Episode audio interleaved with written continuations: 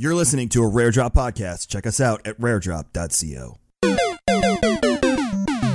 Hey everyone, Kevin here, asking you to head over to our Patreon and check it out. Enjoy benefits like exclusive content, merch discounts, and behind-the-scenes looks at all things Rare Drop. Go to patreon.com/raredrop to become a member today, and thank you so much to our current patrons who helped make this show possible.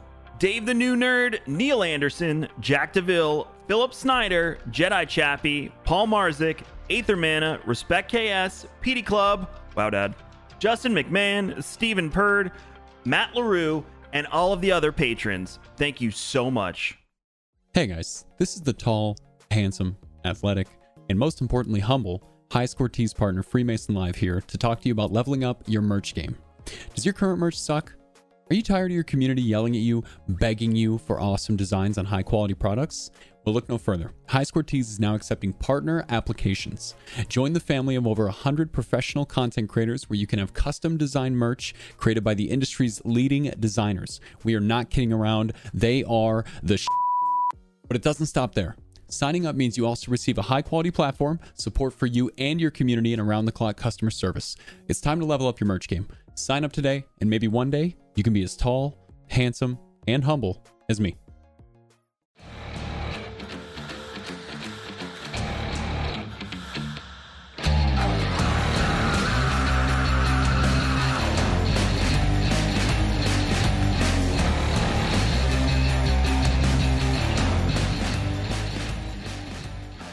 Welcome to episode 21, we're old enough to drink, of the Old Fashioned Podcast. I'm Kevin, joined by Mike and Rob today. Hi, Rob. Hi. Hey, hi, Rob. How you doing? Hi. How's South Carolina? Hot as fuck. Attic fan hot? Attic you fan have the attic fan on. Literally kill me. What's that? Attic fan would literally kill me. Like, I would just be dead in a corner in a heap, bloated heap. Oh yeah, okay. Yeah. I mean, that's me on a normal day, but I would be dead. I would be dead on top of it all. A bloated heat of sweatpants. Have you moved to like athletic shorts yet, or are we still in sweatpants? Oh, we're on shorts. We're on shorts. Good. I would say once you went south of Virginia, it should be. I wash them once a week or so, and yeah, just good. Carry on. Well, today we're going to talk about a few different things, but specifically the big one is Mike really wanted to talk about Rob's impressions, more so Rob's than mine, because Rob is in Endgame in Final Fantasy, and go from there.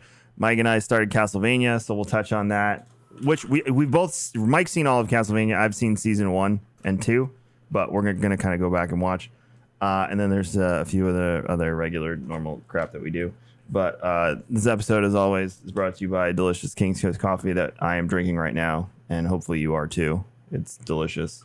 I am. Oh, which one are you drinking, Rob? I always go for the, unfortunately, the, what is it called? I don't want to get copyrighted. I don't want you guys getting copyright trouble. The sports team one. Lamplighter. Lamplighter. I couldn't remember the name. Lamplighter. Yep, that's my coffee of choice. And I've always preferred. I don't know if this is weird or not, but even when I'm sitting at home on my desk, because I never leave my house, I went to Sam's Club and I bought these disposable to-go cups with lids, and I truly prefer drinking my coffee out of these than over a mug. Why? It's a good question. I have no idea. I just like it. I like the little hole in the top. It reminds me of like Starbucks or something, which to me is a good thing. I know you guys always give me shit for it. And it keeps it hotter longer too, because there's a lid. There've been 2 days where I'm running around and I didn't have Kings Coast, so I ran out of Kings Coast. I had to go to Starbucks. So Pete told me, order this. It was basically an Americano, but made in, whatchamacallit, in a, I forget what it is. The glass thing. What's it called? A Chemex? Like a pour-over glass? Pour-over, thank you. Yep. So make it into pour-over. And a pour-over Americano? Yeah, with two shots, I think you said. Is that literally how you order it? Yeah, you go in there. But the ones in Florida look at you like you have 10 heads. And then they start fighting with their manager because they're like, we can't make a pour over Americano. And the manager's like, yes, we can. It causes this whole big stir. So it's just, I've given up. But Pete was like, it's actually pretty good if they make it right. I'm going to have to ask because I don't like the taste of Starbucks. I don't either. I don't. Well, you can get a regular Americano. You don't need to have it be a pour over on top of it. And they're pretty good. It's just espresso with water in it, basically. I know. Yeah, but to me, I don't know. I don't like the taste. It's just very like most of their coffees to me taste burnt or bitter. But it's not coffee. It's literally shots of espresso. I know. But I'm saying in general, from what I've experienced from them. Oh. Okay, sure. Leads me to believe that anything additional they have to offer, I probably also would not enjoy. I guess. No, the Americano is very different from their coffees. I will try it. Yeah. I will absolutely try it. If you ever have to go there. What's that? If you ever have to go there, that's what you should get. Well, I mean, if we have to like stop somewhere while we're out, that's Allie will typically stop there. Yep. Do it. It's good. What's Allie's order? Do you know it? Nope. The pink drink. So the diabetes cup, that one, Rob? Because she'll get it. And I'm like, we have coffee at home. I will brew it at home. Not good enough. So, no. My wife I was visiting you last year, Kevin, I ran to Starbucks for everybody. I remember. And I asked. And they were like, can I have a pink drink with extra strawberries, please? I was like, oh, I can't wait to order that. That was for Audrey, right? Selena. Oh, it's for Selena. Okay. My sister. I was like, what the hell is a pink drink? I've never even heard of it before, but then I went there and it was on the menu, so it's like a thing. But yeah, it was not fun ordering that around a bunch of burly Tampa Bay men. Oh, you have a visitor. Burly Tampa Bay men. A dinosaur party? Okay, Arnold Schwarzenegger. It's a bunch of girly men.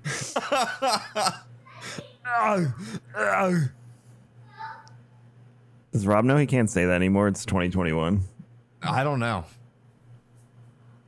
Everything's flipped over upside down so many times. I can't tell if it's up or down or left or right. Doesn't even matter. I can't say what. Sorry, I was in the other room. What's wrong today? No, we were just laughing at your girly. Like I said, okay, Schwarzenegger, when you said girly men. And then I said, it's 2021. I don't think you can say girly man anymore.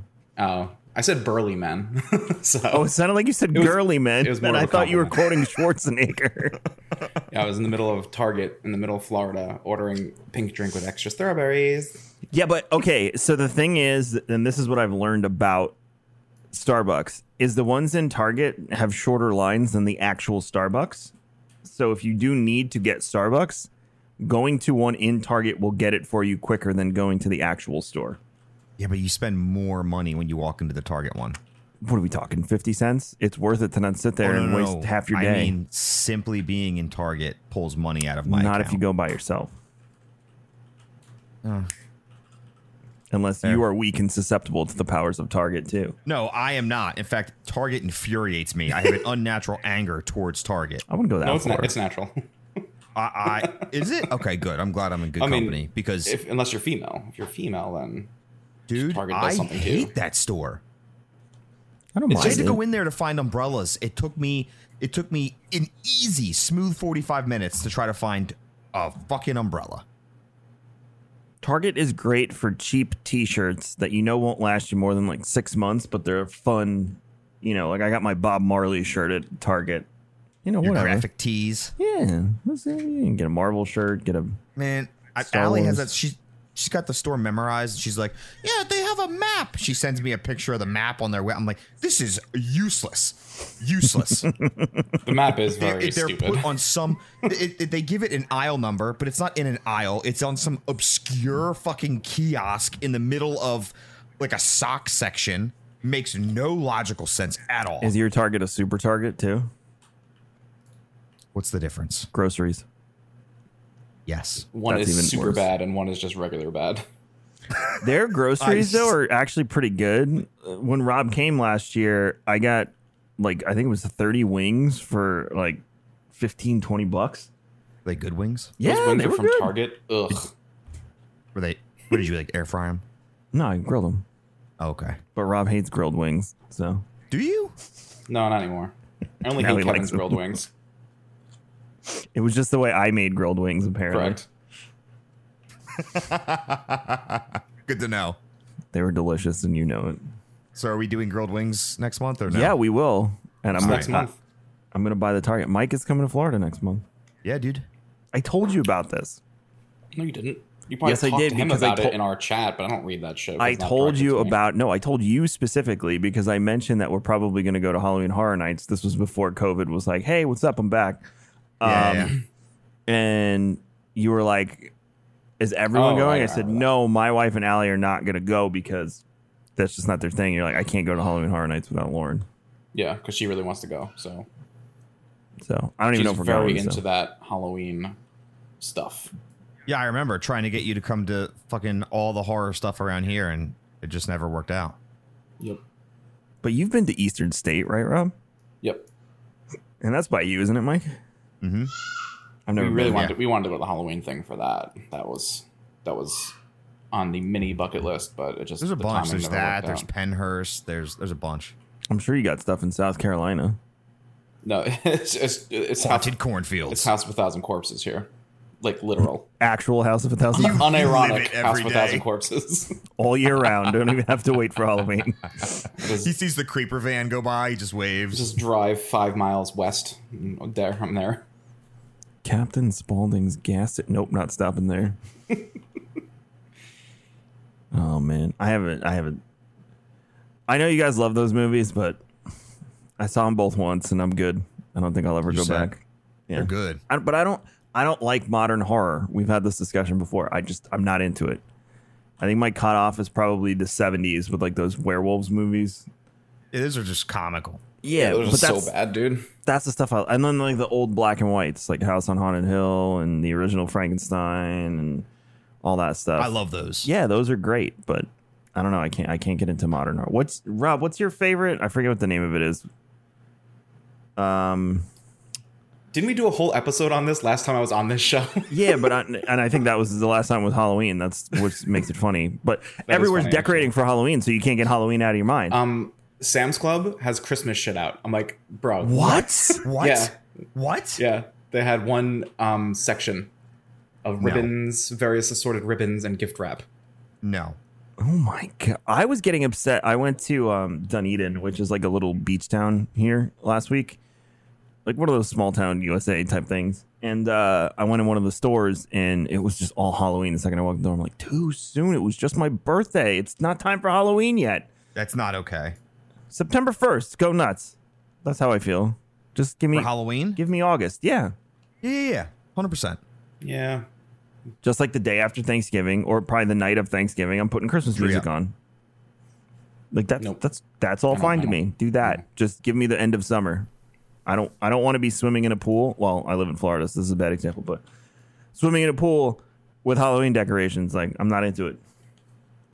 I just step outside and I'm immediately swimming in a pool without there being a pool. I that kind of heat. Well, when you live in a place like that, you just live inside as much as you can. Yep. It's the opposite of the north. The north is they're inside during the winter. We're inside during the summer. Mm-hmm. And then in the winter, we're out and you're all either doing winter activities or huddled around a fireplace.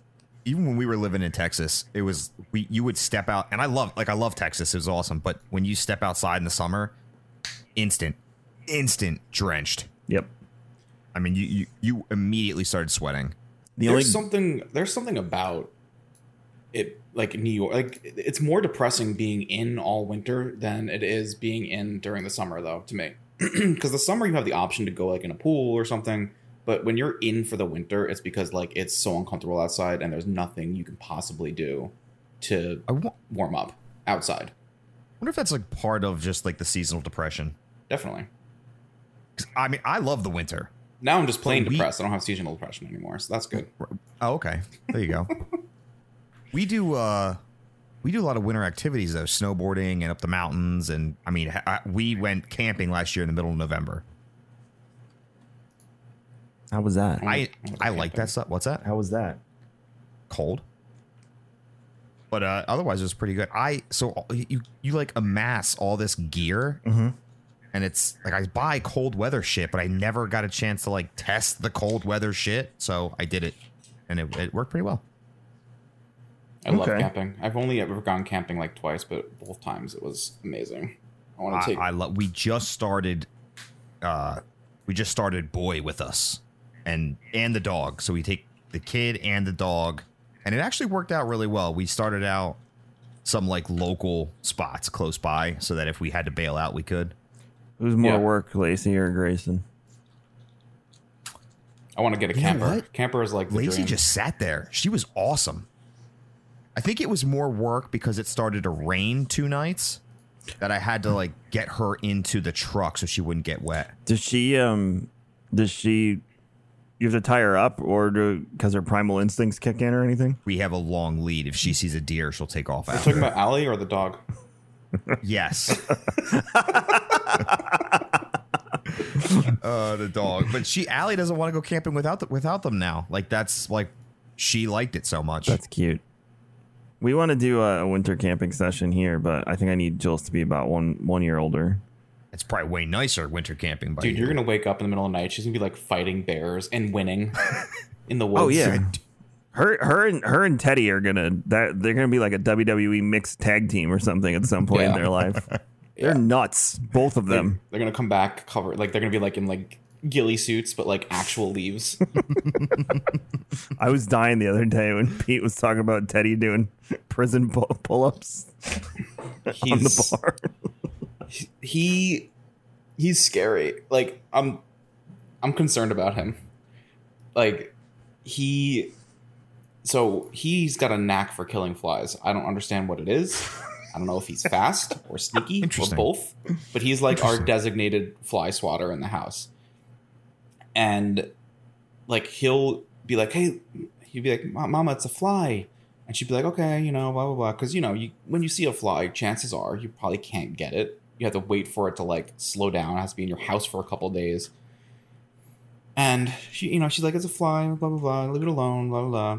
And like 10 minutes later, Teddy goes quiet. And like 10 minutes later, he comes up to her with a dead fly between his fingers. And he just looks up at her and goes, it's dead. Just like stone cold. It's dead. Holding it.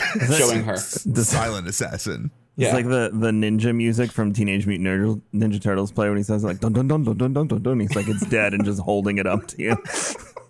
Yeah, exactly. And you catch it between your fingers. He's a very scary kid.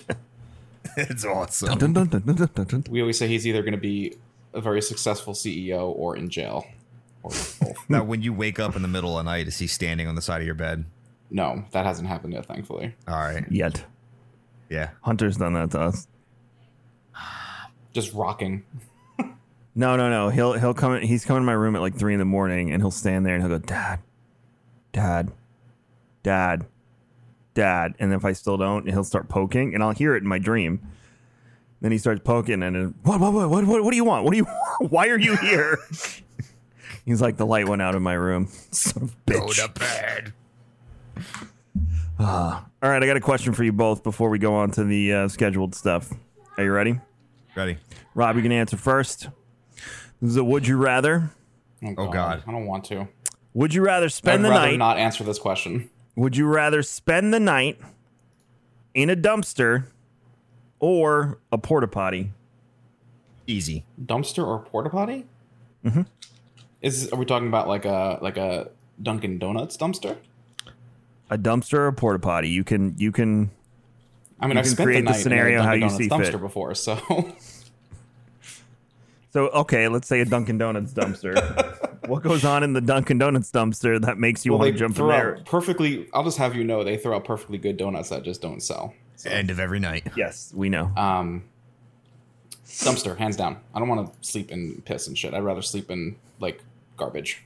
100%. Dumpster, hands down. Yeah, it's like a no-brainer. Hey, I mean, you become a trash panda. That's awesome. That is pretty cool. B, I've seen way too many porta potties be flipped over. No. You can pick up dumpster veganism, too. There you go. Trash panda all the way. I remember when we toured with Me Without You, and I learned that two of them were dumpster vegans, and that was my introduction to dumpster veganism. That is so This is weird. My introduction to dumpster veganism. What the fuck is that? So dumpster vegans only eat things that have been thrown away when it comes to meat. So discarded meat is the only meat they eat. What is the why? Why? Because hold on, I'm going to look it up. At that point, I don't want to butcher it. Why not just be a forager? Why not go out and pick up mushrooms? Dumpster vegan. That's weird. There's some kind of well, the animal died and we didn't want it to go to waste kind of thing. But dumpster diving and dumpster veganism. That's that's veganism completely based on activism, not health or anything. All right, this is a post on Reddit, okay? Oh, it's perfect. Called Dumpster Diving and Veganism. I've been dumpster diving for a little over a year now, and I can tell you from firsthand experience that it's absolutely fucking disgusting how many perfectly edible slaughtered animals wind up in the garbage. Being broke didn't matter. I ate like a king every day and night. In one round, I could have 2 full pizzas, a bag of donuts, and all I could carry in pre-made breakfast items that survived until the designated lunchtime at whatever given establishment, because God forbid they sell a sausage McMuffin after 10:30. It's enraging the amount of available food thrown away simply because it can no longer produce a profit when there are people starving in the same city. But then you think this was a creature that was born into slavery and pumped full of hormones until it reached the most profitable flesh to bone ratio, at which point it was impersonally slaughtered, butchered, and sold only to wind up in a rotting landfill. There's more, but you get the idea. Sounds like some kind of twisted fan fiction. A copy pasta. Yeah. First of all, the first couple foods he named don't even necessarily have meat in them, so I don't. What the fuck? Donuts? The way it was, I guess while you're in the dumpster, you can, it's kind of an anything goes. But I guess the vegan part is that you won't eat meat. I mean, outside of the dumpster, I get the Activision part behind the farming of animals like that. I can grasp that.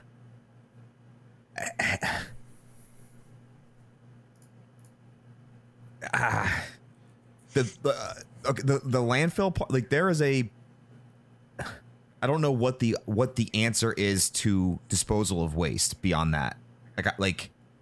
You could say incinerate, but you run into an atmosphere problem when you start incinerating shit. It has to go somewhere.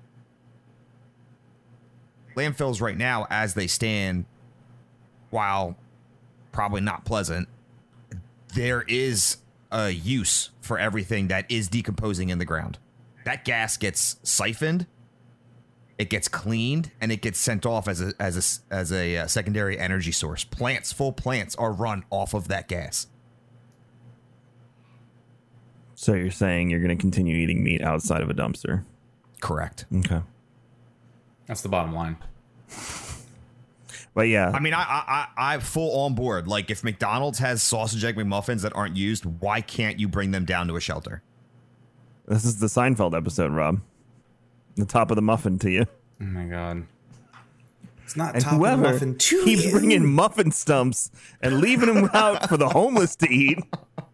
What do you think? The homeless aren't good enough for the top of the muffin too? Muffin tops are. Amazing. Everything in life leads back to that show. That's what I've figured out. Almost 40 years on this planet, everything leads back to that show. I was just having a conversation the other day about arrogant people who deserve every ounce of their arrogance. Mm-hmm. Typically, arrogant people are a turnoff, right? It's I don't have time for you, right? But there are those who have elevated to a status that their arrogance is excusable. No, you deserve to be at that level. Yes. And Jerry Seinfeld's one of them. Mm-hmm. I feel. I mean, I've heard he's a huge asshole now. Yeah, I'm sure he is. But at what point are you I mean, he doesn't care. Yeah, you kind of get a pass. You're Jerry Seinfeld. He's making more off syndication than he did off of doing the show, which was good for you, dude. Yeah. The summer I started watching it, I must have been 28, 29. I just all of a sudden was I'm going to watch Seinfeld. And then I was laughing because I thought it was the funniest show in the world. And Rob was yeah, I've been watching this for years, bud. But yeah, right. Let's go through every joke. Let's do this. But you remember that, Rob? Yeah.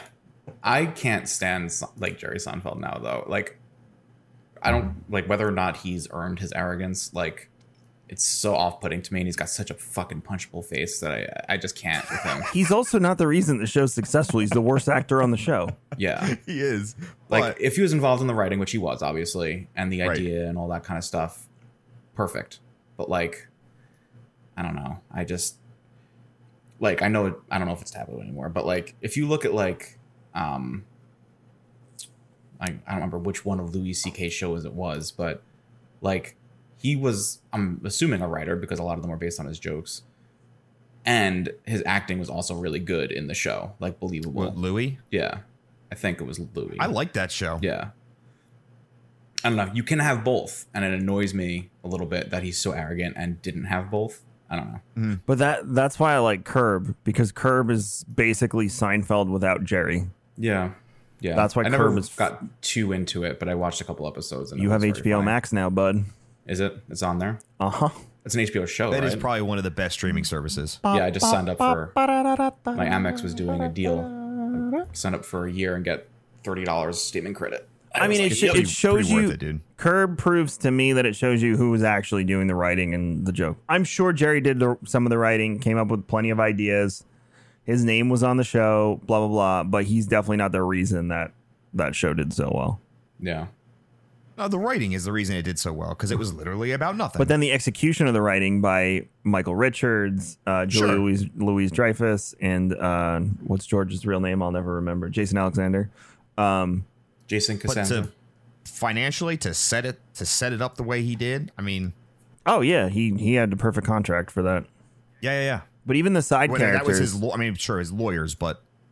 But even the side characters in Seinfeld, you have the Soup Nazi, the Dream Cafe guy, all of these side characters are iconic because Larry David went and handpicked them. The ribbon guys. Who won't wear the ribbon? I don't know. There's just some people who have elevated like to that status. Because you look at, and it's probably because his name is on the show. You look at a show like Cheers. Ted Danson is not in the same scenario as Jerry Seinfeld, but he was the star of Cheers, right? So I think Jerry got very lucky. That's my point. Is I don't think it was him. I think he just was in the right place, right time, right scenario. Yeah, that's my 2 cents. Because his stand-up is not that great. He's not a great comedian. No, he's good. He's not great. No. You know what I've been listening to recently. And I don't know what your guys' thoughts are on this person, but early 2000s Dane Cook. Oh, that's nostalgic. Listening. Really? I've been listening. I listened to two of his albums. The one that like got him really famous, and then the one I think was the Vicious Circle or whatever at Madison Square Garden. Yeah, I remember that. The one that got him famous was the one with Justice Files on it, right? I love Justice and I love Files. That was basically his short stint at. Then he acted briefly. Top. Yeah, he did a couple movies. I've been watching Daniel Tosh and Jim Gaffigan a lot lately. I don't know why. Really? Yeah. Tosh's stand-up is pretty good. Tosh's stand-up is great. It's better than his show, in my opinion. I agree. And then Jim Gaffigan is like, if you have a family, Jim Gaffigan is the best comedian on the planet. If you have a family, I have not seen any of his new stuff. He consistently does that like voice, the crowd all voice. The time, and it's like the same. He doesn't do it as much, honestly. Really, he stopped. Okay, so I haven't seen his new stuff, so it kind of got like it's not his whole act anymore. Okay, all right, he'll do it occasionally. Watch. There was one he did. It's on Prime. He did a live show in Canada, and he did it all about Canada. And he was like, "Oh, you know, we stopped over in Regina," and someone was like, "Actually, it's pronounced Regina," and he goes, "No, it isn't," and I'm not going to say that. Okay. This is before it was always about. I really like food. Why do I like donuts so much? He still okay. He still makes fun of his weight. That's what he would do all the time. The fry bread. And then once you hear, like, once you realize there's a pattern, that's all you can hear at that point. Exactly. Exactly. You're like waiting for him to do that thing again. That's all you're doing. Yep. You're not even listening to what he's saying. Yep. And so I just kind of tuned him out. I wonder if that is that a thing with like clean comedians. Like I remember Brian Regan was kind of like that too. Yes. Where he would like launch into like those same, like inaudible tirades where he's not like just making sounds and just yelling. I think it's because they want to set themselves slightly apart from every other clean comedian, because it's hard if you're not trying to curse that much, which Jim Gaffigan is not exactly clean, but give him another try, Mike. That's my point. All right. Like I said, it's his new stuff I haven't kept up with, so. I mean, if that's the last album you listen to, which is the one with fry bread, which is it sounds more like a command, a call to action. Fry bread. I forget what his last. If it's that one where you're talking about food, it's his special from like probably 10 years ago. I mean, it was everything he did was about food almost. His TikTok's hilarious too, because he shows his kids like his old Comedy Central specials and stuff, and his kids just freaking make fun of him and rip him apart. And he's like, "Dad, you look like one of those thumb people from Spy Kids." He's like, "What do you mean?" He's like, "I don't know, your neck just kind of goes into your head." And he's like, that's awesome. Like, that's what a human neck looks like. What are you talking about? Anyway, let's talk about stuff. So how many months ago now, Rob? 2, 3? What? When did we start playing Final Fantasy? You started a few weeks before me. Yeah, I started June, probably June. June sounds right. For me, it was late May, I think. All right.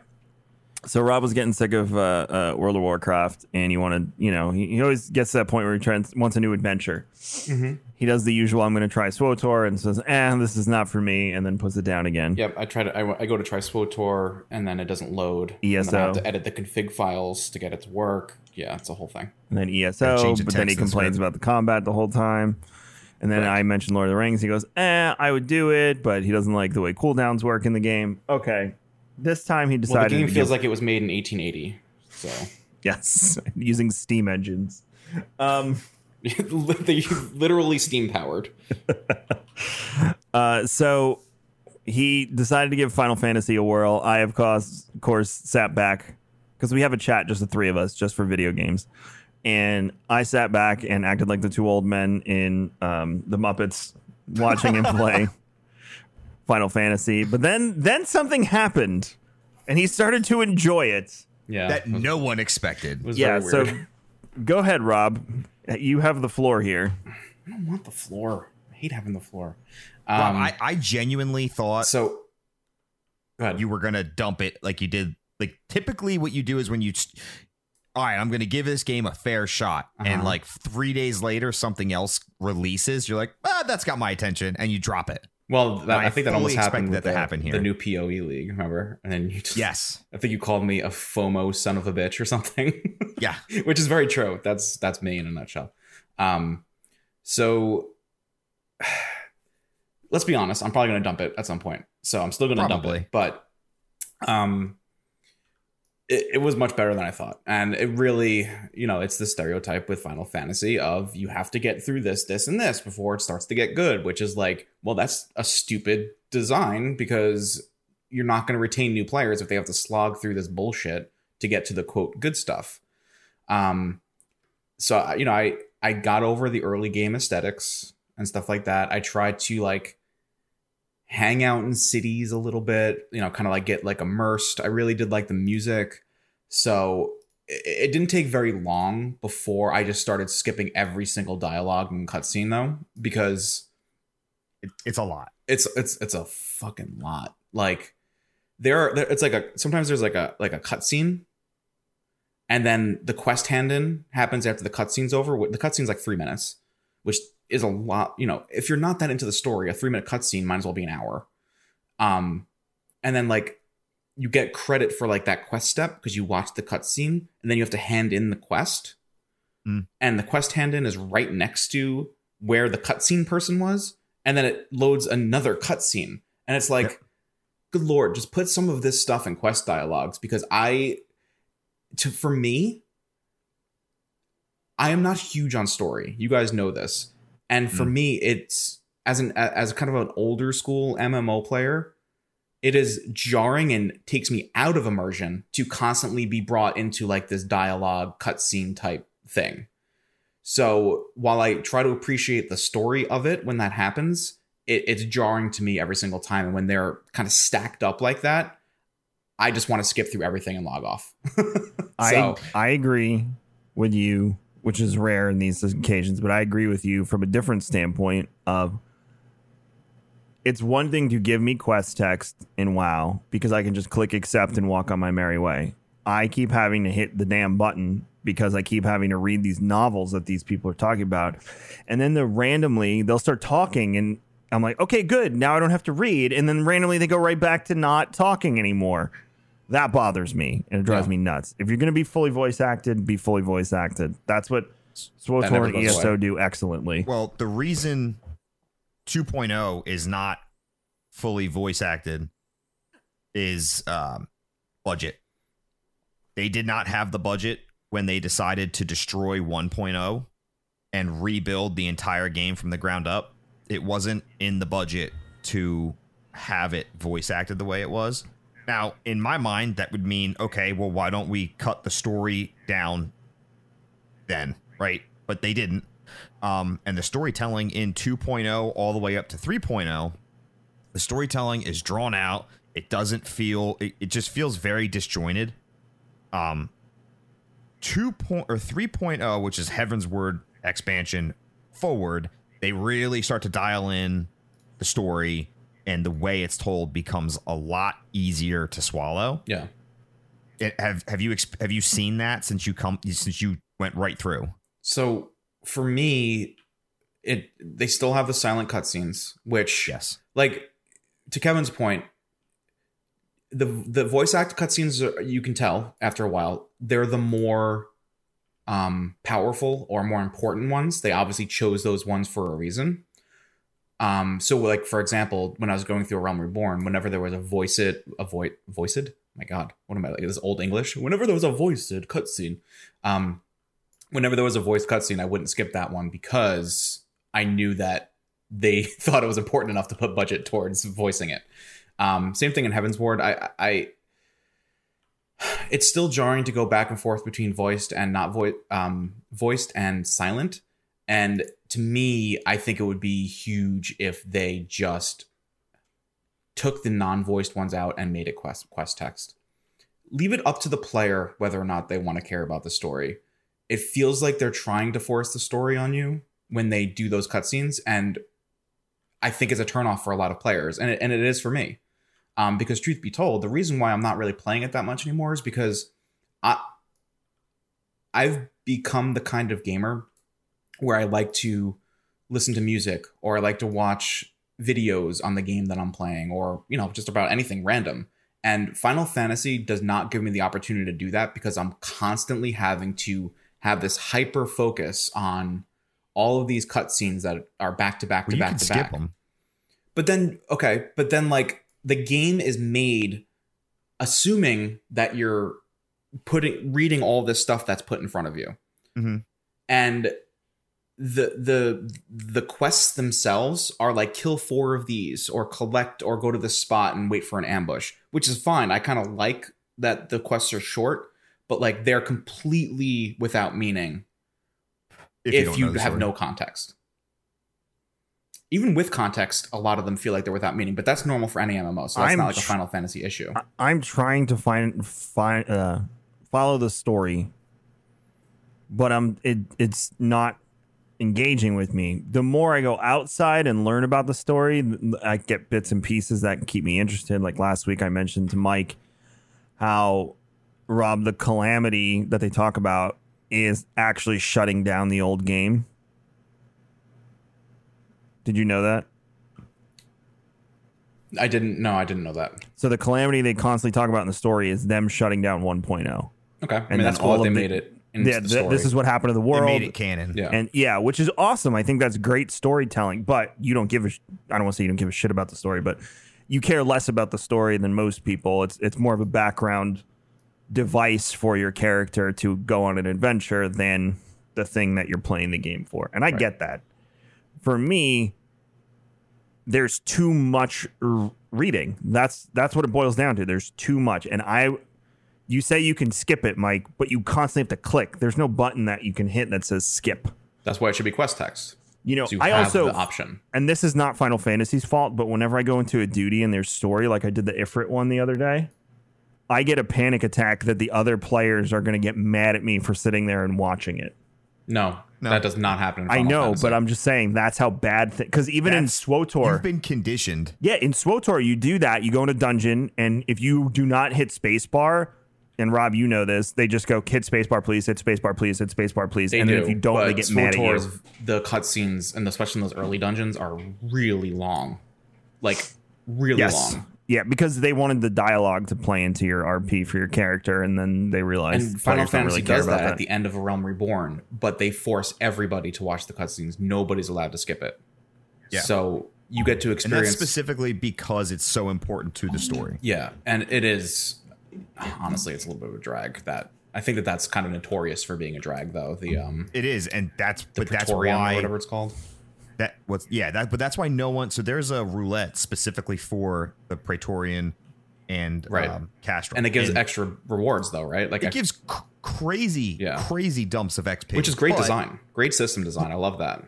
But you are investing an easy half hour to 45 minutes. Yeah, if you breeze through it, which most groups do, but it's fast now. Like you run through. And you're rewarded for your time, especially if you keep up on your food buffs. But that's a lot of time. You're getting a lot of XP, so you have to weigh, is it worth it or not? Most people will just run their leveling roulettes, their 50, 60, 70 roulettes, and their expert. Generally speaking, the biggest thing with Final Fantasy is they are doing their best to keep the game... pure to what their original vision was, but trying to make it easier to get through.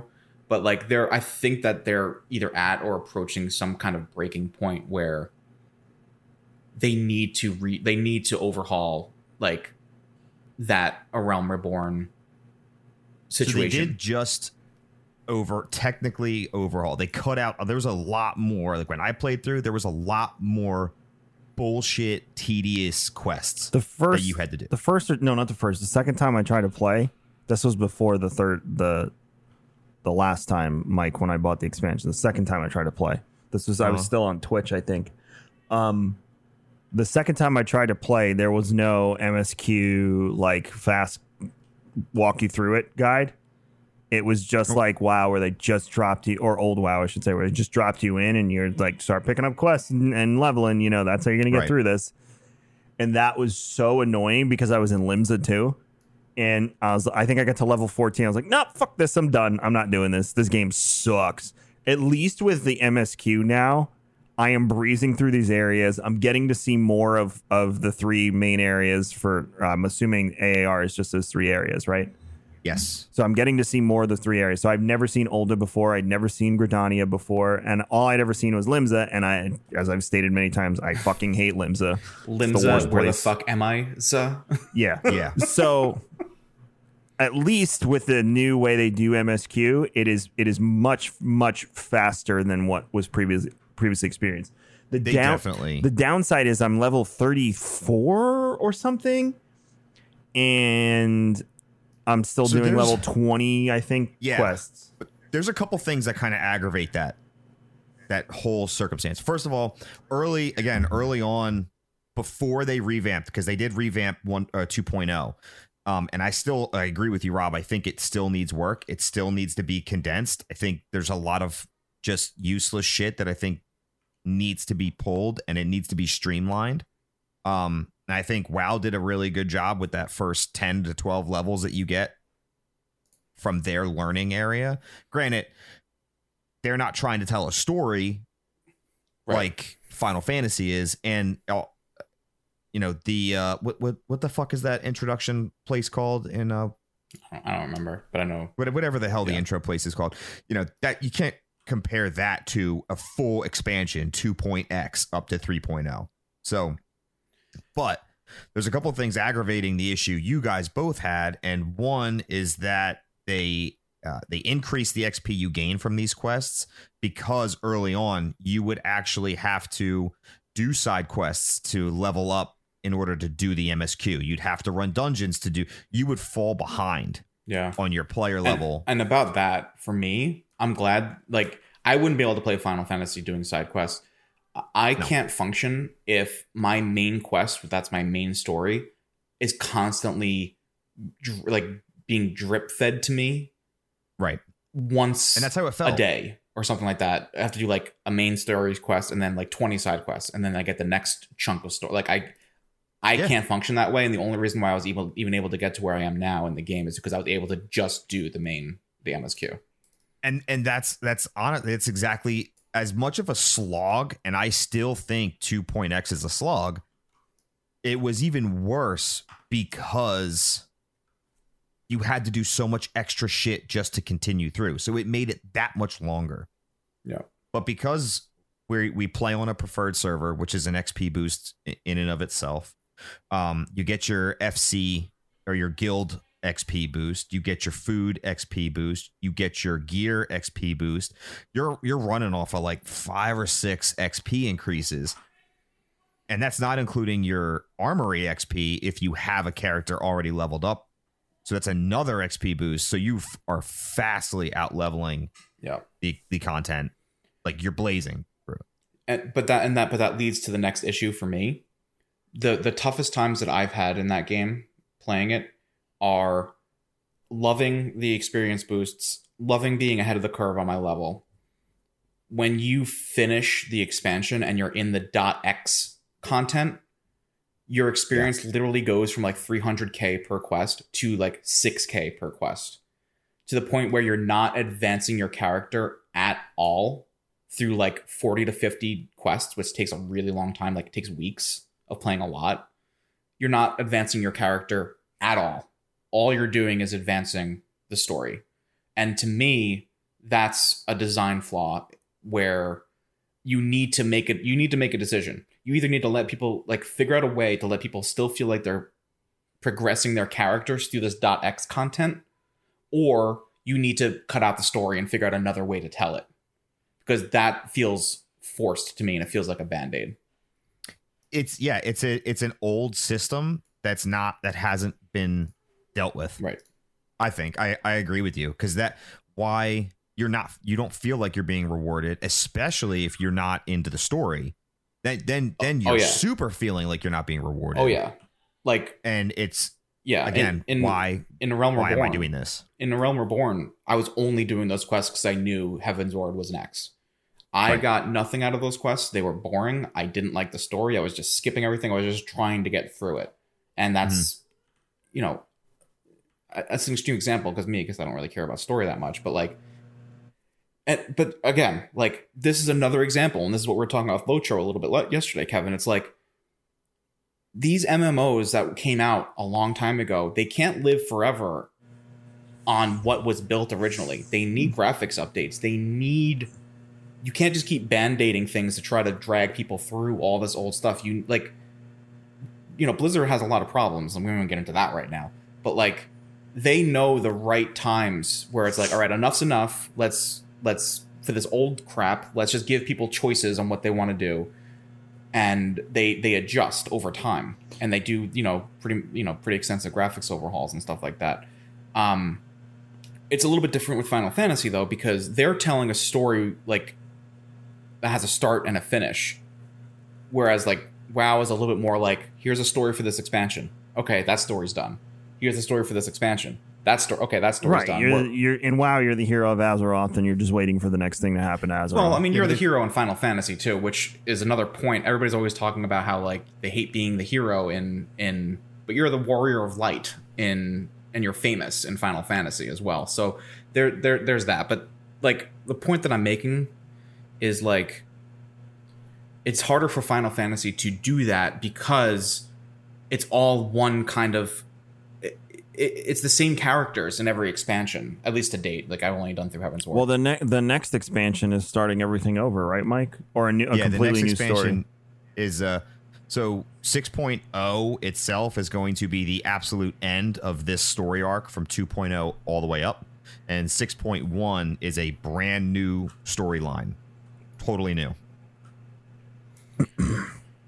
Like, I'll say this, Kev. Like, Heavensward, I know that you're a story guy. The way the story is told is fairly similar, unfortunately. Like, you're still going to have silent cutscenes. You're still going to have voice cutscenes. There are a ton of cutscenes. But the story itself is better. There were literally points where, like, I almost teared up a little bit. That's what I've heard. Because it was so good.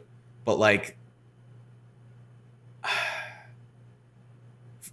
again, for me, like, it's just the way I play games is different than it used to be. I don't just sit there on a single monitor with, like, that's all I'm doing. Like, I just never do that anymore. And Final Fantasy doesn't really give me the opportunity to do other things like what I like to do. Really? I mean, I can't. Maybe it's because I'm at Endgame, though.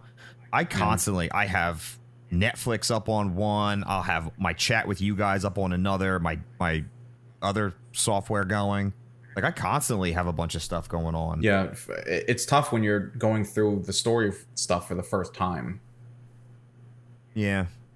I mean, with WoW, I mean, now I didn't play, but it, like, up to through everything like you guys did, right? Expansion by expansion by expansion. But it seems like a lot of the time the story is very similar, where bad man comes, big army, we need to stop. Yep. Story sucks. Yeah, Burning Legion, and then this Shadowlands, this Undead, and then Deathwing and the Elementals. It's like the same thing over and over. What was Pandaria? The Shah? What was Garrosh? Garrosh and the new hordes. Yes, Shard. What did you think about the combat, though, as you progressed? Combat in Final Fantasy is fantastic. It's some of the best MMO content combat I've played. I think combat is second to WoW. I think WoW's combat is much more fluid. I don't think anyone's ever going to beat WoW, in my opinion. That's I don't think so either. Nobody has yet. I don't know. I don't know what it is about it.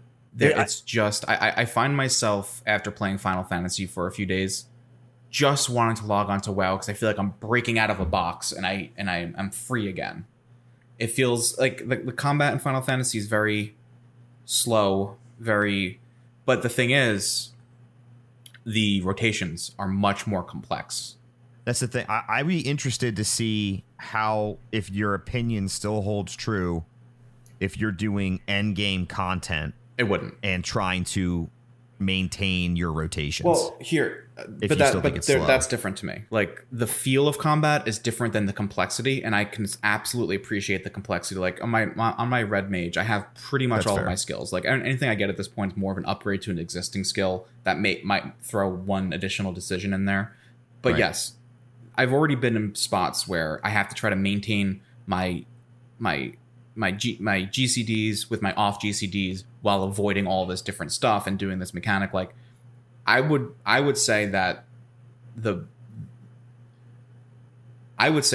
boss fights are more interesting in Final Fantasy than WoW, for sure. Yeah, I agree with that. That doesn't mean the combat is better or more fluid, but the rotations are harder to learn, so I feel like there's probably a higher skill ceiling or lower skills, whatever it is. You know, it's there's more opportunity to be better at what you do because they're so complex.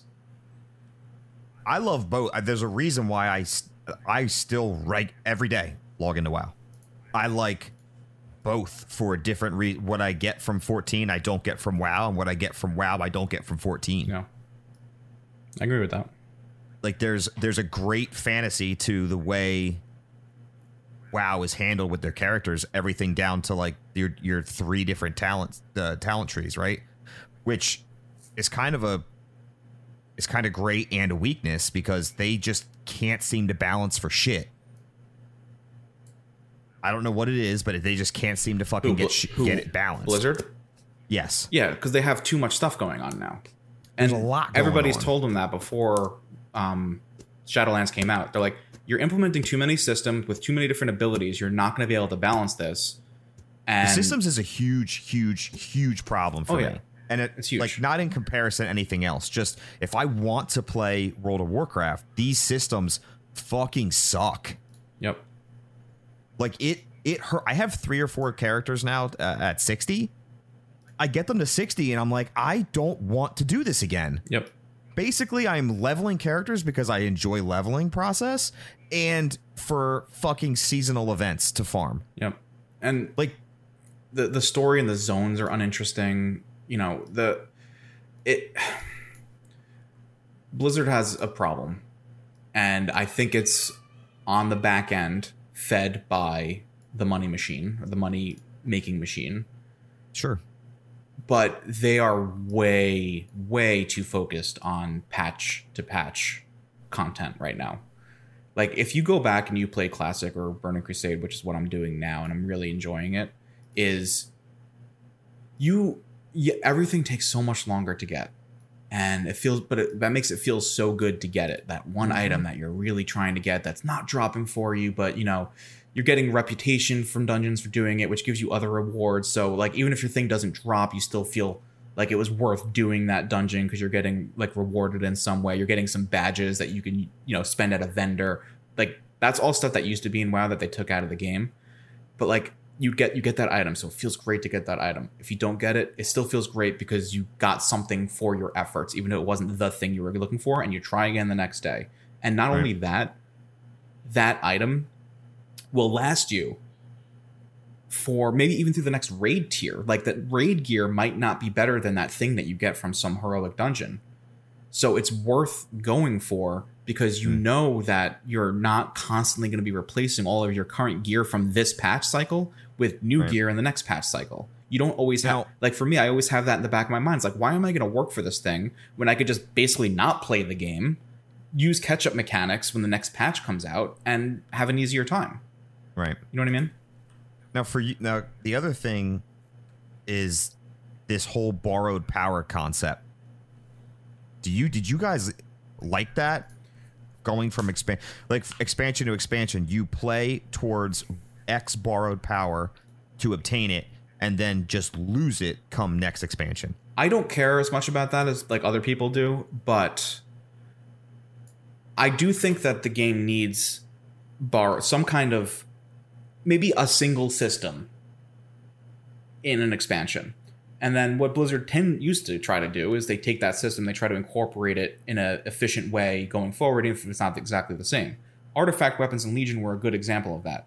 That was one single system that wasn't extremely complex that worked, I think, pretty well for that expansion. I'm okay with stuff like that, and I'm okay with some level of borrowed power, because the other option that you have there, like, either you do some kind of borrowed power system, or you just keep giving more abilities and more talents and more abilities and more talents. And then you run into that balancing issue. And then you run into balancing issues. Everything gets so, like, complex on that side of the house. So borrowed power kind of gets you away from having to continue to build this complex skills and talents and all that kind of stuff. So from that design perspective, I'm cool with it, but there's a limit. Like, you don't need four systems. You don't need the covenant ability with the covenant leveling with the, you know, whatever the things that the soul binds. Like, you don't need all of that. You need, like, maybe one thing, like an artifact weapon that you can work towards over the course of an expansion. Sure, if you take it away at the end, that's fine, but, like, they're just completely out of hand with this stuff now. But see, now that, to me, that's the way to do it. So you introduce these covenants, which I had, like, real trepidation about in the beginning. And I'm not even, like, a super long-term WoW player. I had trepidations with that. But what if you did that? So they bring in the covenants. They say, okay, here's your player's choice, right? We want to make sure that this is impactful, which is what they did, right? So you have A, B, C. You get your ability, and just the same way that they did it. But then what if they did exactly what you said? What if they introduced, like, 14 has what's called a relic weapon, and every expansion has a relic weapon grind, and it is a grind, and it is fed throughout the expansion. So you're playing the story, right? You're also working towards your relic weapon on the side. You have your covenant's ability. And then at the end of the expansion, after you've played with your covenant ability, you get to keep all that cosmetic shit, right? And you've also finished your relic in this case, and your reward for that particular power increase is you keep it as a cosmetic, and then you move forward to the next one. Because at the end of the day, is it not looking cool, the goal? It is. It is. I mean, that's what they did with Legion. Like Legion, you got to keep your artifact weapon appearances that you unlocked. And that Legion system makes sense to me, but that's the system that I have in 14, and it makes sense. It works, and they don't have to worry about power creep or balance and all this other shit. I mean, there is power creep. They're scaling everything back, but as time goes on, it's going to happen. It's inevitable. Yeah. Power creep is inevitable. Like balancing these borrowed powered systems. I mean, it's basically taking 2 years of you playing, and it's making you ask the question, why? Because I'm just going to lose it. And if it's the same thing over and over and over again, why am I playing? Right. And that's what a lot of people are asking themselves now. It's a fair question. Yeah. And I agree with you. I enjoy the leveling in retail WoW. I think you said that too. Mm. And I find that once I hit 60, I'm a little bit motivated and I'm going. And then after like 2 weeks, I'm like, ugh. It's like, dude, it just feels like it's not worth it. Yeah, I'll log in. I'll be like, man, you know what? My warlock is like, I need to work on it. I'll log in and I'll be like, fuck, I have to go to the mall. Never mind, log out. Exactly. I know exactly what you mean. I agree with you. I hate that place. I hate that place. Yeah, and it's especially jarring when you unlock the Corthia stuff and you can mount in the Maw, but then you play an alt and you can't mount in the Maw anymore. Yep. That's exactly what happened to me. I went in with my pally. I'm like, oh my God, I can mount in here now. This is great. No more Jailer's Eye. This is great. They built a whole system. They built a system and an area, an entire area where they say, listen, in order to progress, you have to go here. You have to do shit. But then on top of that, we are going to be proactively discouraging you from being in here, just so that you could spend the same currency on items and powers that delay the inevitable of you getting kicked out, to slow your progression on the other end of the shit that you're working towards. Yep. That is infuriating. Yep. Why? And they fixed it. It took the Jailer's Eye out, but now I have to farm. I have to go through all that shit with another character. And every other character I have at 60, I have to do the same thing. That's annoying. Yep. You're right. It is. It's stupid. I mean, there is something to be said, because WoW has such amazing character races. There's so many that I enjoy and I want to play, and they all have different stories, and they all have just, there's so many great things to be said about having the different races and wanting to play those races. So the 14 system of having everything on one character, I enjoy. The WoW system of being able to create so many different types of characters, I enjoy. But for fuck's sake, there's a middle ground. There's a middle ground. A lot more shit needs to be account wide. Agreed. It's discouraging. It really is. It's discouraging. I wish I only cared about one character. If I cared about one player race in this game, I think I'd be all right, but I just don't. There's way too much cool shit to be had and to experience.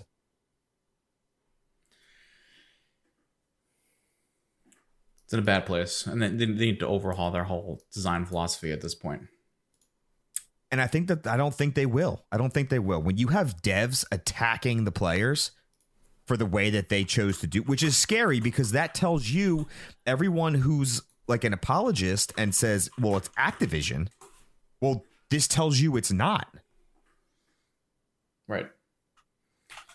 I guess we'll see. I mean, they're hiring new people, but, you know, I feel like the game direction is not great, and it hasn't been for a long time, and it's kind of culminating now. And then the Blizzard lawsuit thing, obviously, it just blew everything out completely. I'm not playing retail. I am playing TBC Classic, and I'm having a lot of fun with it. Because it takes their old design goals into, you know, They were pieces of shit, yes, and you know there's no denying that. But well, right, that aside, you know their design goals were based around fun back then, and it shows. And it's hard to put my finger on exactly what it is, but I, you know, the core thing is that I know that the work that I'm putting in is going to be rewarded and not feel like a waste of time. And retail is not the same. Right. You know, I might fuck around and level a character in TBC if for nothing else, that if they do decide to release Wrath, I'll be there for that. Cool. You should. Definitely. Let me ask you this before you, I know you have to skate, but before you do, will you continue 14 and play Endwalkers, or are you pretty much done? I'm not done. I'm definitely taking a break right now. Smart. I was afraid that you were going to power through and get burnt out and not want to ever touch it again. I would way rather you take breaks because the game respects your time in that sense. You could take time off. And come back and you could catch up relatively quickly. Yeah, I'm burnt out right now, but I'm not burnt out permanently. I started to play Stormblood and I realized that I just didn't care about the story at the beginning that much. And I felt like it was just because I felt like it was just so many cutscenes and stuff like that. So when I felt like that, I was like, let me just step away for a little bit. And then that's when I took up Classic a little bit. That's the way to do it. That's 100%. The only thing I don't know about Endwalker is if I'm going to be able to get through all the Stormblood and Shadowbringers content before then, because I have to, right? You can't do Endwalker until you get through that stuff. Correct. Yeah. So I wonder if that'll change when they release Endwalker, since it's a new story, if they'll give you the option. Maybe. That's a good question. That'd be pretty. I mean, that's a way to fix it. You want to play through. Hey, when you log in, would you like to play this story or this story? Yeah. That'd be kind of cool. The other thing that I'd like to see WoW embrace from Final Fantasy is the usage of old content. Time walking is not enough, in my opinion, for all the stuff that Blizzard has made in the past. Yeah. It's once a month for a week, and really all it is do your 5, and then you're done because you get your piece of raid gear. Dude, I was so bummed. Yeah, I like the system that Final Fantasy has where you're rewarded for going back and doing things that help players that are wanting to do those things. Like time walking should 100% be converted into a leveling experience. Right. Exactly. 100%. Exactly. So that's the other thing that Final Fantasy does really, really well that I'd like to see WoW do. But first and foremost, they have to get, like I said, they have to get out of that patch to patch thing that they're in right now, where you know that everything you're doing in this patch is going to be invalidated the second the next patch comes out. Yeah. So I it's a shame because, I mean, Shadowlands aesthetically is very cool. The gear and everything like that. From everything I'm hearing, all like the big people talking about, it sounds like 9.2 is going to be it. And speculation of 9.3 not existing sounds more realistic in the sense that they can then pump out 10.0 on time, which sucks because that's an entire expansion wasted. Yep, that sucks for the consumer. All right, Rob, get out of here. I know you need to leave. All right, I'm gonna take my kids to the pool.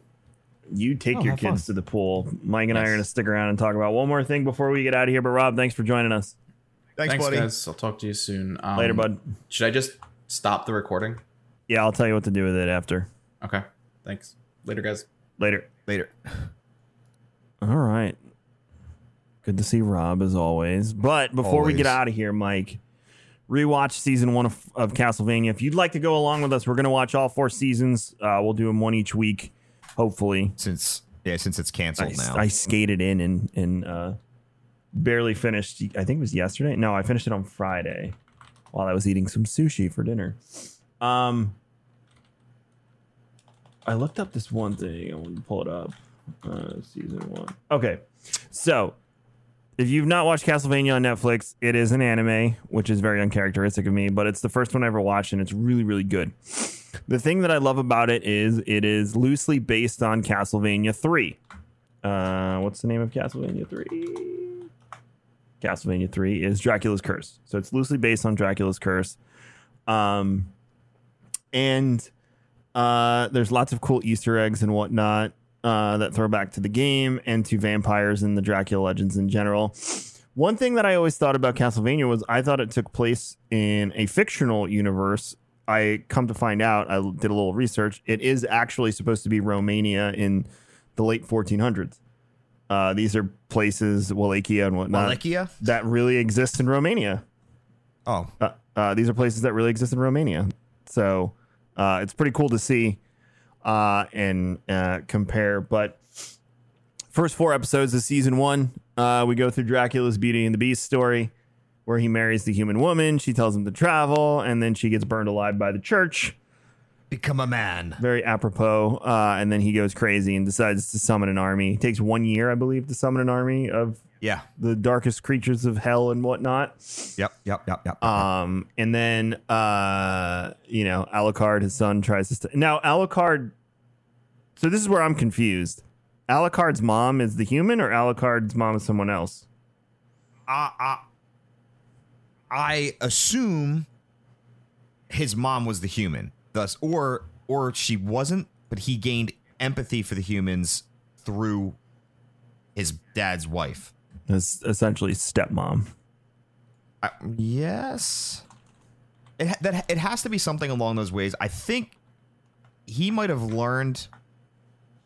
like love through her, but unless he just ages super quick, because when she died, she was not that old. No, they looked like not much time had passed, and he had said he was traveling on foot. He wasn't flying everywhere. He was traveling like a human, and it was a human aging. She, she wasn't transformed or anything. So, it didn't seem like that much time passed. At least not enough time for her to have a kid and be as old as Alucard is. So I don't think, now that I'm saying this or thinking it through, I don't think Alucard is her son. She's Dracula's son, but he learned from his mom, I guess. Mm-hmm. We're probably gonna get flamed for this, but I'm sure. Now, one of the best things about the show is it does follow the video game idea that as Trevor is exploring, he runs into various monsters and whatnot that he has to kill, aka boss fights. The Cyclops being the first one, which is a fun fight. And then I don't know what that second beast is called. The one that eats the bishop. Oh, the one that's like, we're an army. Yes. I don't know what that thing's called, but that thing's pretty bad with the glowing teeth. It looks like, I don't know what the name of it is. It looks like some sort of hellhound though. It's pretty cool. One other thing about the show too is they don't hold back. It's very gory. It's super gory. True to what Castlevania should be, in my opinion. And if you are easily offended and religious, you will probably get your feathers ruffled.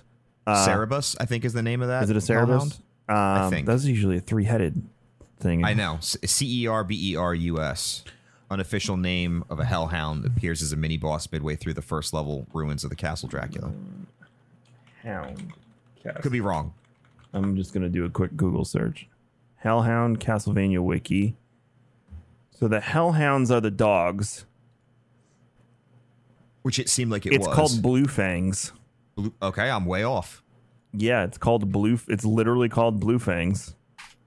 Blue Fangs is a minor antagonist in the Netflix original series that was created specific.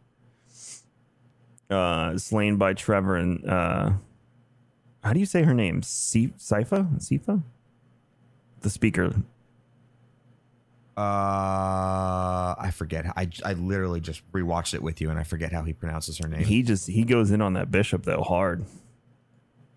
Yeah. Oh, yeah. To back to what you were saying. He's like, this is an empty box. And I was like, oof, that's rough. If you are easily offended. Yeah. If you're religious and easily offended, the show will offend you.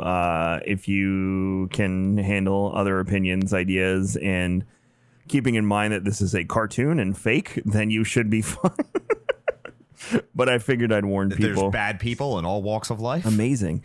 The other thing I like is they keep true to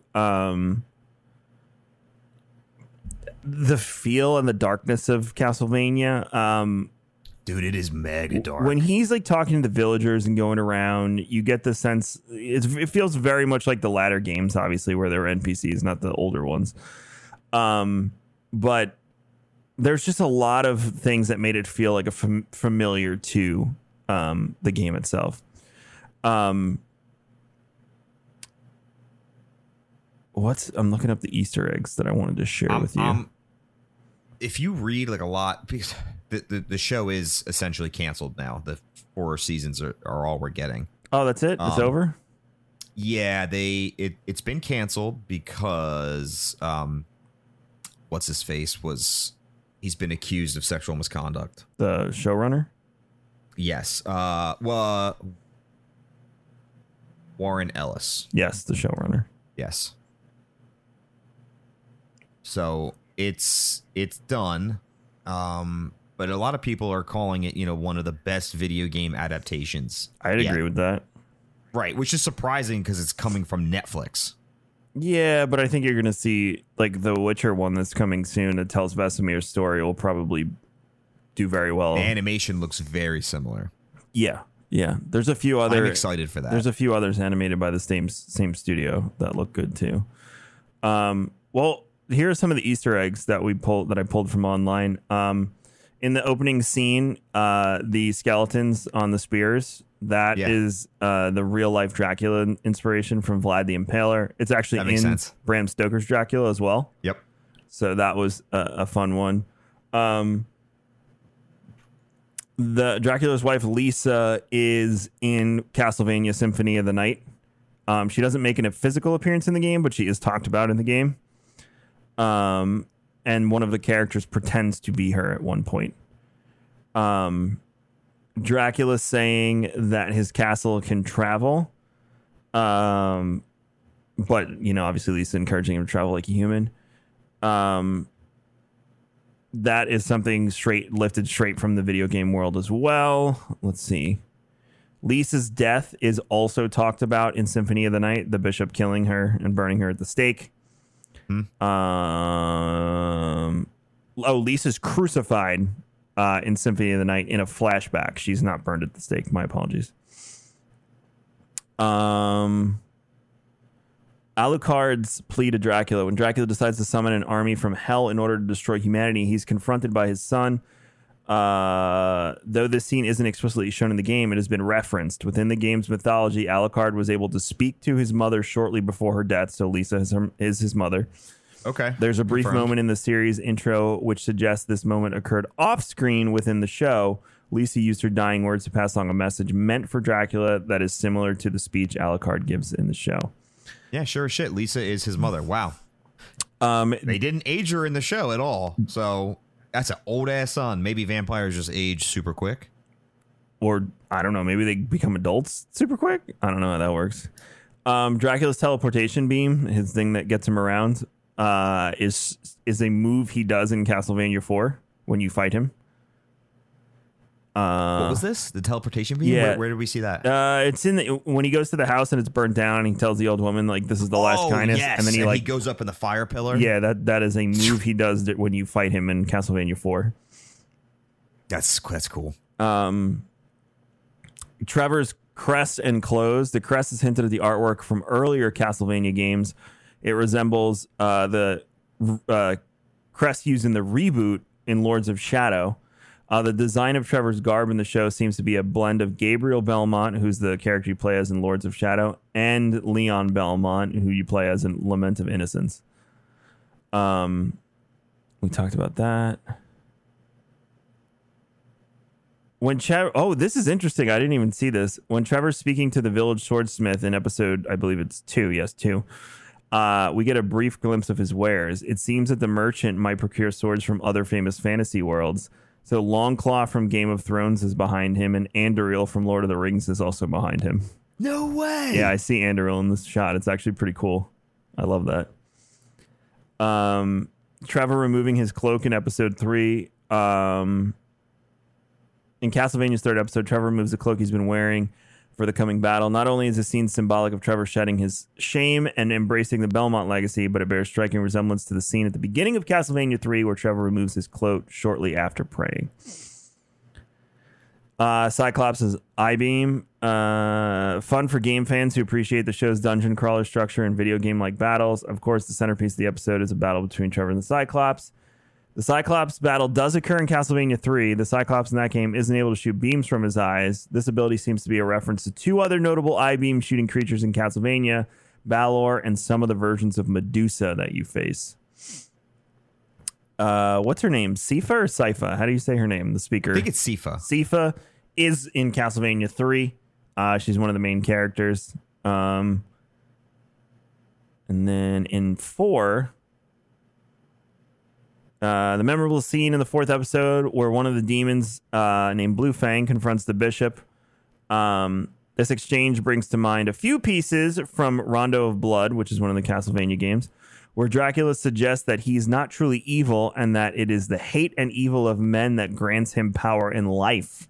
He also insults humans for letting their faith rule them, which seems to be the basis for the church's role as villains in the series. Blue Fangs is a reference to... he's a reference to something in the games. He probably is. The trouble is hard to tell exactly what the creature's a reference to. One theory states that he's a callback to the wargs from Symphony of Night. Others think it's a callback to Pazuzu, the devil-like boss in Harmony of Dissonance. He's likely just a mixture of both. Apparently, when the demons are on the roof, it's the same opening scene from Rondo of Blood. And then it talks about how Alucard's in Symphony of Night and blah, blah, blah, blah, blah. So it's unfortunate that the gentleman who made the show is turning out to be in the situation he is. I don't know anything about it, so I can't really talk about it. I don't know anything about it. I just saw that it was canceled for that reason. But he really did his homework when it came to the games and brought that into this animated universe. And I appreciate that, which goes back to what Mike said about this being one of the best video game adaptations of an animated series that we've seen. Yeah. So many of them just fall so short. Yeah, and again, if you want to try it, the first season is only 4 episodes and they're like 25 minutes long, so you can finish it in 2 hours. Roughly. And see if you like it. If you like those first 4 episodes, I watched season 2, which gets way crazier. It progressively gets more and more intense. Yeah. Because you start to meet more vampires and all sorts of stuff. The fight between Trevor and Alucard was awesome. I thought that was a great fight at the end. The dialogue is what makes that fight. Trevor's great. Trevor is voiced by Richard. Is it Richard Armitage, who played Thorin in the Hobbit movies? There's actually lots of notable voice actors who will start recognizing voices with all of these characters and be like, I recognize that voice. That's so-and-so from this. Right. It's a great show. It was honestly the first anime that no one was like, Kevin, go watch this, that I watched on my own. Actually, Mike, you were the one that said, watch it, you'll like it. But you didn't say it because it was an anime. You said it because Castlevania. And I did, and I ended up liking the first 2 seasons. So next week, I'll blow through season 2 this week, and we'll talk about season 2, which is 9 episodes, so it'll be a bit more to talk about. I'll rewatch that as well, as there's going to be a lot more in season 2. Yeah, this is definitely laying the groundwork, getting you introduced into the world, the characters, et cetera, et cetera. I had mentioned to Mike, too, I love how the beginning of this is literally like Beauty and the Beast, just with a really dark, terrible twist and not a happy ending with Dracula and Limsa. So... I'm excited to dive into season 2 again, re-meet, because I don't even remember the characters from season 2. I just remember it being nuts and there being a lot more vampires. And then see the new stuff in a few weeks on 3 and 4. Labor Day will probably be the week that there is no episode. Let me see. Look at this calendar here, because I'm going to Kings Coast to see the space. So, nice. 1, 2, 3. So, yeah, we might skip a week or 2, but we'll finish it. And then we'll jump into another show or movie and we'll start watching that. We will talk about Suicide Squad next week. We ran out of time. We really wanted to this week. Oh, yeah. But we'll talk about Suicide Squad next week. Mike saw it. I saw it. We both loved it. And Weasel is the best character. If you've seen it, you know why. You all have a great week. We'll catch up with you again soon for episode 22. Thank you, Rob, for joining us.